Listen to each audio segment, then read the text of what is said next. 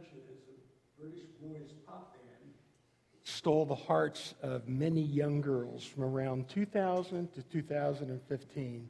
And as I shared that this morning, there was one of our young ladies that was sitting up here, and she was saying, No, no, no, no.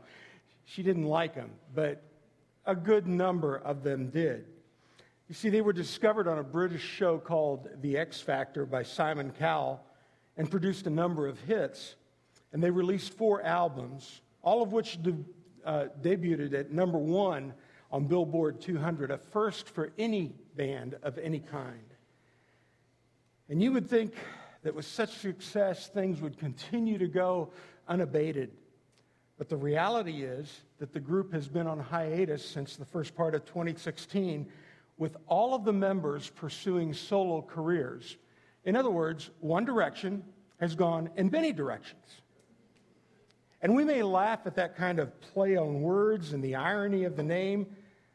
And yet, the reality is, folks, that we tend to do that in life, don't we?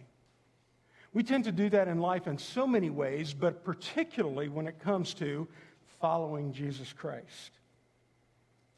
And sometimes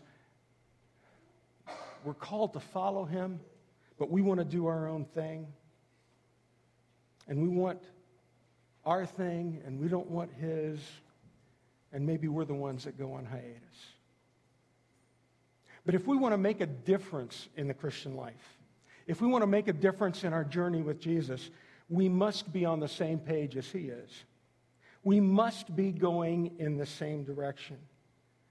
Behind me are two banners that says Mechanicsville Church of Christ is committed to love God, love people, and impact the world. And we add for future generations because we're not living just for ourselves, we're living for the future. We want the church to thrive and to grow. And that's our vision statement as a church. And we're going to spend the next few weeks talking about that because they summarize, even though we think, okay, this is the Mechanicsville Church of Christ vision statement, but what those words summarize are two statements that Jesus made and Jesus gave. He talked about the great commandment, and then he also gave the great commission. The great commandment says, Love God, love, people, love God with all your heart, mind, soul, and strength, and love your neighbor as yourself. And then also, Matthew 28 19 and 20 says, Go into all the world and make disciples of all the nations, baptizing them in the name of the Father, the Son, and the Holy Spirit and teaching them to observe everything I've commanded you, and I will be with you always, even to the end of the earth. So, we're going to look at these elements. And the first one that I want you to start looking at is called loving God, and it's found in Mark chapter 12, verses 28 through 34. If you're not familiar with the, with the Bible, there's, the Bible is divided in two sections the Old Testament and the New Testament. The New Testament takes the last third of the book. And if you get into the New Testament, you will find different books, and they start out with Matthew, Mark, Luke, and John, all of which tell the story of Jesus and tell about his life and his death and his burial and his resurrection.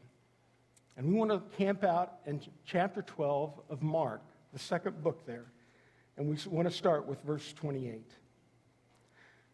One of the teachers of the law came and heard them debating, and noticing that Jesus had given them a good answer, he asked him, of all the commandments, which is the most important? The most important one, answered Jesus, is this Hear, O Israel, the Lord our God, the Lord is one. Love the Lord your God with all your heart and with all your soul and with all your mind and with all your strength. And the second is this love your neighbor as yourself. There is no commandment greater than these. Well said, teachers, said the man replied. You're right in saying that God is one and that there is no other but him to love him with all your heart and with all your understanding and with all your strength and to love your neighbor as yourself is more important than all burnt offerings and sacrifices. When Jesus saw that he had answered wisely, he said to him, You're not far from the kingdom of God. And from then on, no one dared to ask him any more questions. Back in the day of Jesus, people followed the Old Testament law which involves certain sacrifices, which involves certain rituals and different things like that. But if you were to summarize all the, all the law and the prophets, and you were to put it all together, it would have boiled down to two passages of Scripture, and this is what the, the teachers of the law emphasized. First of all, Deuteronomy chapter 6, verses 4 and 5, and then Leviticus 19, 18, which basically said you need to love God with all that you have because He is one and He is, he is who He is, and we have to love our neighbor as ourselves. The question that we need to ask ourselves is what does it mean to love God? We say that we do, but what's it really about anyway? And from this passage that we just read in Mark, I want us to find out that, first of all, loving God is uncomfortable. It's uncomfortable. This guy answered correctly. But at another occasion, in Luke chapter 10, there was another guy that came to Jesus with the intent of testing him. And he said, Hey, hey, Jesus, tell me, tell me, who's, what's the greatest commandment? And Jesus repeated these words that we just read right now. And then he said, or, or, actually, it was, the, it was the guy that repeated them very proudly, excuse me. And he, he was very proud about what he was saying. And, and, and Jesus says, You're right, do this and you'll live. And then it says that this guy wanted to justify himself. And he said, But who's my neighbor? And Jesus went on to tell him a story, the story that we know very well, called the story of the Good Samaritan. And we use that terminology today when we stop and help people in need. And basically, what Jesus was telling him was that loving God is uncomfortable. It gets us out of our comfort zones. Because when I surrender to God, I have to surrender to who He really is, not my preconceived notions of Him. We look around and we think to ourselves, well, God is a God of grace. God is a God of love. God is a God of, of uh, just, you know, comfort. And we think that that's who He is. But He is so much more than that. He is the one and only. Hear, O Israel, the Lord our God, the Lord is one. And I've been told that that term in the Hebrew literally means a singular multiplicity. One in many aspect, with many aspects, those many aspects working together to accomplish the goal of the whole.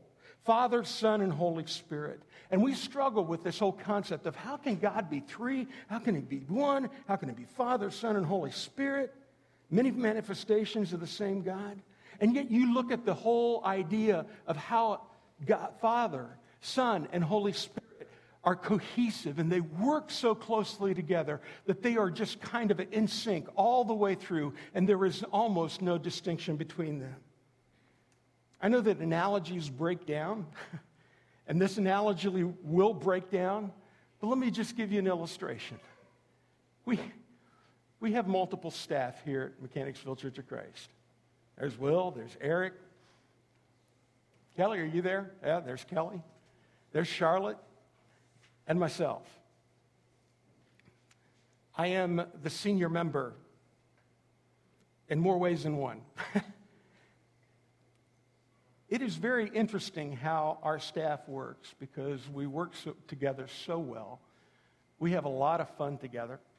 There's a lot of laughter at staff meetings. And, um, you know, you, you, guys would probably wonder what in the world we laugh about. Uh, most of the time they're laughing at me, but, but that's okay. And, and I'm, I'm cool with No, no, I'm just kidding. We just have a lot of fun. But we also work well together. And we have our different areas of responsibility and our different areas of focus. And even though those tasks are so diverse, we're united. And that is a blessing, not only to us, but to you as well, and hopefully to the Lord. And I have to admit to you that there are some times when ideas are brought up in staff meeting by all of the members of staff. And they'll come up with some ideas, and, the, you know, here I am, the old guy on the block, and I'm thinking, that, that one just makes me a little uncomfortable. And I have to think it through and process it. And then, but we still go ahead with it. You know why? I trust every single one of these folks. I trust them with my life. I trust them with everything. And we're going to move forward together. And sometimes we're going to stumble together, but there are other times that we're going to end up being successful together. And the blessings from that are obvious. You see, folks, unity takes place when we are not only trusting each other, but when we're heading in the same direction together. And that can be disconcerting because all of us have specific ideas of how we think things need to happen, don't we? We just have those ideas, and we think that our ideas are great. And divisions take place when we become more focused on advancing our idea or agenda rather than working for the benefit of the whole, regardless of who gets the credit. And honestly, that is uncomfortable at times. It was for Jesus. I mean, from the, from the, from the time that he was able to comprehend as a baby or as a youngster, he knew that this was his destination. He knew that that's what he was going to have to go through. He knew that as a man, he was going to have to suffer incredible agony. And yet he did it the Bible says, for the joy set before him, he endured the cross. The joy being of, of, of, seeing us reunited with the Father and being able to be with him for eternity. And so he was one with the Father. And they worked together. And Jesus prayed that we might be one as well, just as he and the Father are one. So we need to be united in our love for God as well. And it's one of the reasons Jesus said in, in, John chapter 15, By this will all men know that you're my disciples, if you have love for one another. I came across an article not too long ago, and I, I wish I had kept it. But basically, the point of the article was that, that the, one of the most powerful ways a local congregation can impact its community is through unity. Everybody working together toward a common goal. And that strangely resembles what Jesus said in John chapter 17, verse 21. Just hours before he was to be crucified, he prayed for us, for you, for you, for me, together as a church. And he said, May they be one, Father, as you are in me and I am in you, that the world may believe that you have sent me. You see, we don't like to see God as he really is. We like to fashion him, as I've said, in our own image. We view God as simply a God of comfort, a God of grace, a God of love. And he is all those things, but he is so much more than that. C.S. Lewis wrote a book called The Lion, the Witch, and the Wardrobe. And it's a fantasy uh, book about different things, but it provides some tremendous spiritual truths. And one of the main characters is a lion by the name of Aslan, who in the book represents Jesus. At one point in the book, Lucy, one of the other characters, main characters, is talking to, uh, to someone else, and she's asking about this lion by the name of Aslan. And she asks, simply put, is he safe? And the response that she gets is so profound. He says, Oh, no, he's not safe, but he is good. That is the reason to love God, even if loving him makes us uncomfortable. And we ask ourselves, why should I? Why in the world should I do that? Could God ask me to do something that is wild and crazy? Could God ask me to do something that is dangerous? And I'm here to tell you that he could. But in the middle of that, he's given us a promise. In 1 John chapter 4 verse 19, he says, "We love because he first loved us." He is good. God is never safe, but he is always good and he wants what's best for us. And it's those more things of God that make us squirm a little bit. Things that we don't fully understand, Things that cause us to question why, God? Why am I having to go through this? Because it causes us to move out of our comfort zones. It might force us to think differently than we do. It, it might call us to do something radical. Stephanie Garman Freed was living the American dream. She was an American housewife living over in the Joplin, Missouri area. And she was, everything was just going great. A husband, some kids, everything was fine until her dad came back from a trip to Cambodia. Joe Garman reported something of some of the things that he had seen in that country in Southeast Asia. And he saw thousands and thousands of children being exploited through sex trade, through slavery, and a variety of other things.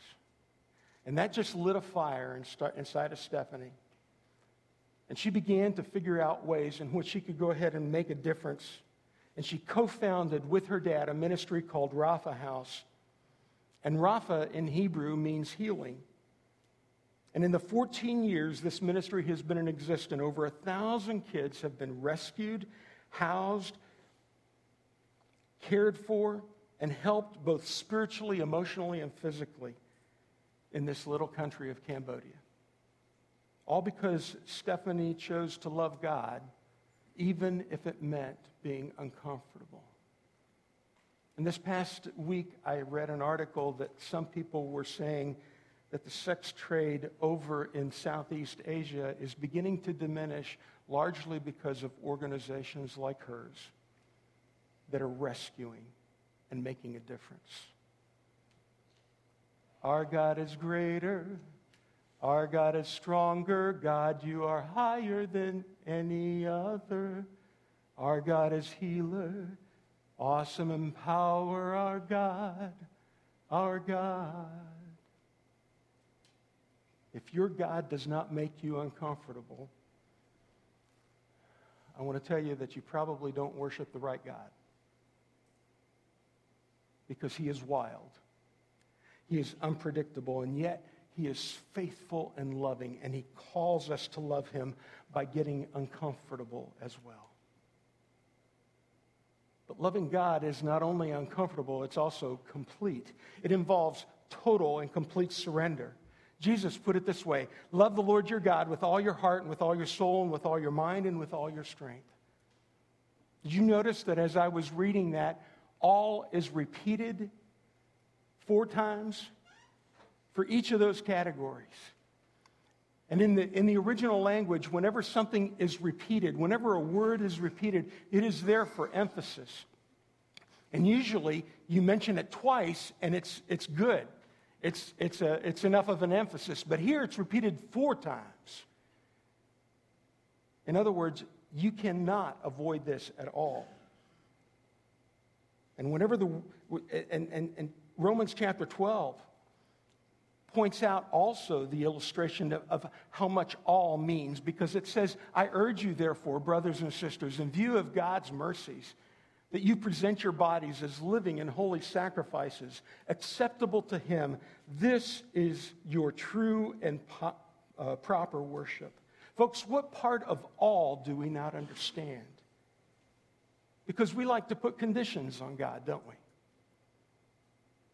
Oh, God, I'll give you this part of my life, but I'm, I'm doing just fine with this. Thank you very much. I want you to have this, but I want to keep this. God doesn't play that game. And if you think that just coming to church on Sunday and singing a few songs and giving a bit in the offering plate and taking communion and maybe even serving in some capacity on a weekly or monthly basis is all you need to do to go to heaven, then you misunderstand grace. Because heaven is never, ever earned. It has been paid for by the blood of Jesus Christ. Can I get an amen on that?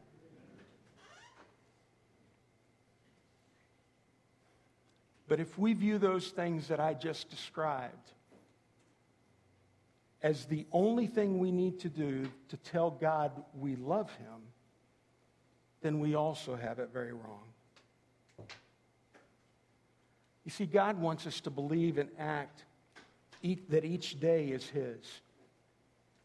that we, each day is to be lived for His glory in your life as well as mine. He wants us to see our jobs and our schools as mission fields, as places where we can make an impact for Jesus where no one else can.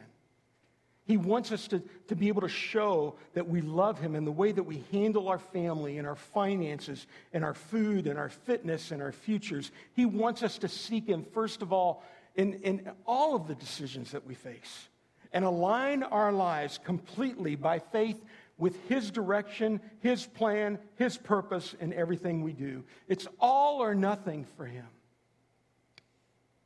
Personally, I just find it amazing that even after as many years as I have lived, and it's none of your business, um, after, I'm just so grateful for where God has brought me as I look back at my life. But, folks, I'll tell you what, I look ahead and I see I got a long ways to go. And I think that's true for all of us. As we grow in Christ likeness and as we understand more of our own sinfulness and how much God loves us, that is very easy for us to, to grasp.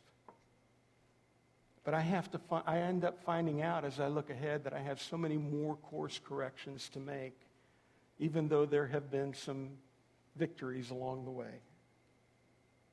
And when I start out each day listening to God speak to me through His Word, and I reflect on what that portion of Scripture says to my life and how He wants to mold me to make me more like Him, I can easily identify some area that needs to be more fully surrendered, that needs more of Him, and more completely be in line with what God wants.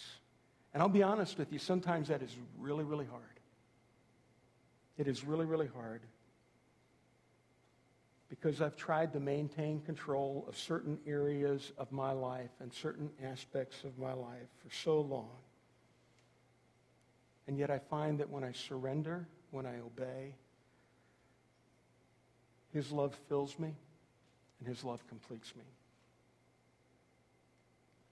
My prayer for this year, for this church, is and has been, and will continue to be, that we will be the church that God wants us to be.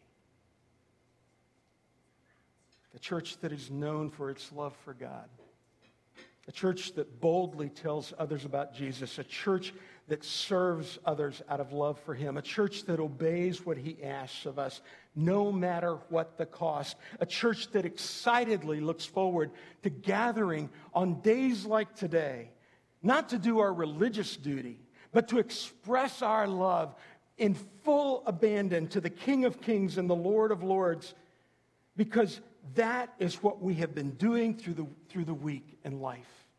And we want to thank Him and we want to praise him for his love and his faithfulness because he is good and his love endures forever. Lord, I give you my heart. I give you my soul. I'll live for you alone every breath that I take, every moment I'm awake. Lord, have your way in me. But there's a final thing about loving God that we need to pick up from this passage of Scripture, and that is that loving God is life changing. When we commit to loving God with all that we are, things change for us. We start seeing things from a different perspective. We start seeing people from a different perspective. We have a different outlook as we face circumstances, no matter how difficult or challenging. We even approach grief differently. Yesterday, we got word that Bernice Hogel passed away, a longtime member of this congregation, 91 years of age. Uh, funeral details are still pending. But when I visited with her before she went into a sleep, and, and not being non responsive, when I went into her room and said, Hi, Bernice, she looked at me very confidently and she said, God is with me. It changes your perspective. But I think that the major difference that loving God brings is that once we realize how real it really is, we just cannot keep quiet about it. Last weekend, Pam and I rushed up to Cincinnati to witness the wedding of uh, my nephew. And, and it, was, it was really a special time. Caleb got married to Kelsey. And on Facebook, before the event, they couldn't keep quiet about it. During the wedding, they openly declared by re- reading their own vows that they had written to each other, their love and devotion to each other, and they also went through a foot washing ceremony to signify that they were submitting to one another. She did it too, to him. And we see all of that, and we see young people commit their lives to each other, and we say, Oh, isn't that sweet? And those of us who have been married a few years, sometimes we get cynical, as I heard somebody say today. You know, you get three rings when you're married there's the engagement ring, the wedding ring, and suffering. I, I didn't say that. I'm just quoting somebody else, okay? And I'll let you figure out who it is. Uh, no, no, the, it was just, it was funny. I had, to, I had to laugh a little bit because uh, uh, what I did say was, you need to listen to what I have to say today. but we'll say this stuff like that. But I don't want you to miss the point, and that is that these two willingly gave each other themselves, but they also declared to everybody around them their love and devotion to one another. And they're still doing it on Facebook. Here they are in the middle of their honeymoon, and they're saying, Look at how much we, we, love each other. I can't, I'm, I'm, with the love of my life, and all that kind of soupy stuff. When you're loved by somebody, you just don't keep quiet about it. You tell everyone, every chance you get, because love changes you that much. And we think of the love between a man and a woman in marriage or the love of a parent for a child, such as Graham and Lizzie uh, Kirby are experiencing right now because their son, Bo Sterling, was born yesterday morning. And they're all excited about it, and grandma and grandpa are all excited about it. They left early so that they could go ahead and be with the grandkid, I probably, or something like that. Uh, no, they came to early service and, and, and everything like that. And we, we, we, even talk about the love that a soldier will have in laying down his life for his country. And we'll declare that those are some of the greatest forms of love. But I want you to know that all of those loves pale in comparison with the love that is described in Scripture. In Romans chapter 5, verse 8, it says that God showed us his love for us in this that while we were still sinners, Christ died for us. And we have been changed as a result of that from death to life. As was sung here just a moment ago, dry bones and dead bones come to life. From lost to found, from rebellious to restored, from enemies to children adopted into his family. And we think about a lot of things and we think to ourselves, okay, what's the number one secret to, the, to a growing church, to a thriving congregation? And we think of all these methodologies. Folks, let me tell you what the number one secret to growing a church is. It's when a congregation, a group of people becomes so enamored with Jesus and so in love with God that they cannot keep themselves from telling other people and they can't keep their mouths shut about it. And that's when places like these become charged with supernatural power because real love dwells here. And I'm just so grateful that I see that in so many people in this place. Not in the building, but in the hearts of, of, of individuals. Others get asked to come. They taste and see that the Lord of good is good. They, they, they sense his love being expressed when we're together. And they see it in action when we're apart. They hear us talk about God's grace in life, and then they witness His grace when, when we're at work. They see us being generous when the offering is being passed. But they also experience that same generosity on a personal basis when a need comes up in their lives.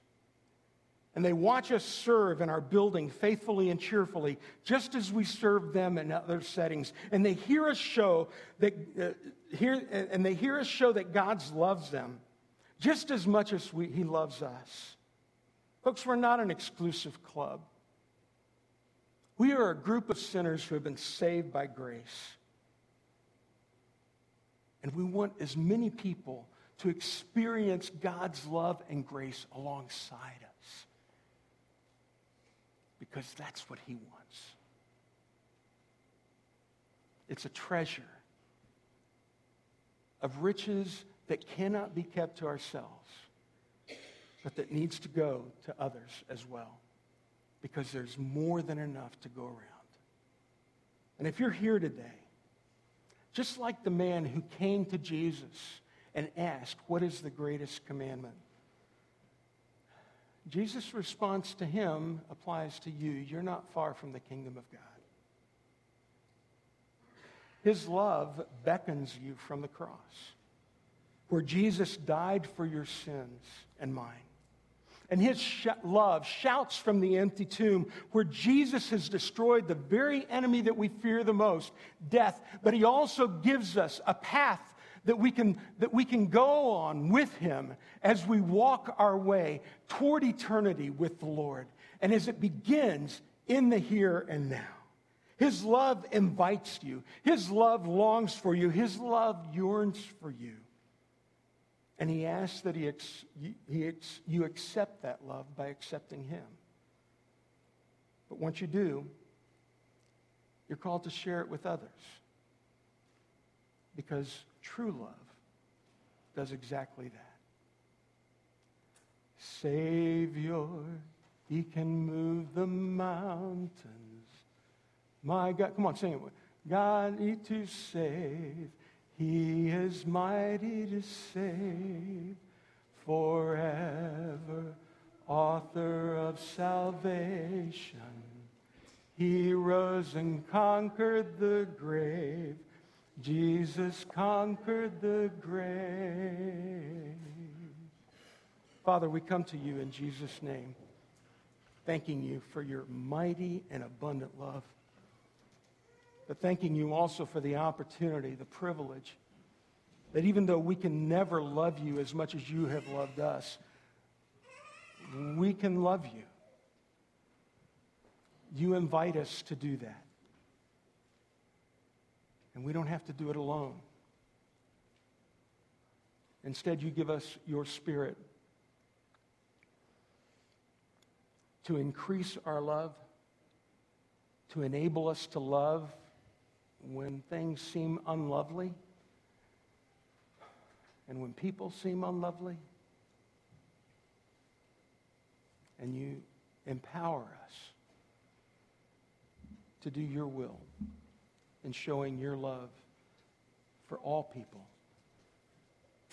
including one another. I thank you for that. Thank you for Jesus, who is the very embodiment of that love. And thank you that you call us to him. I pray in Jesus' name. Amen.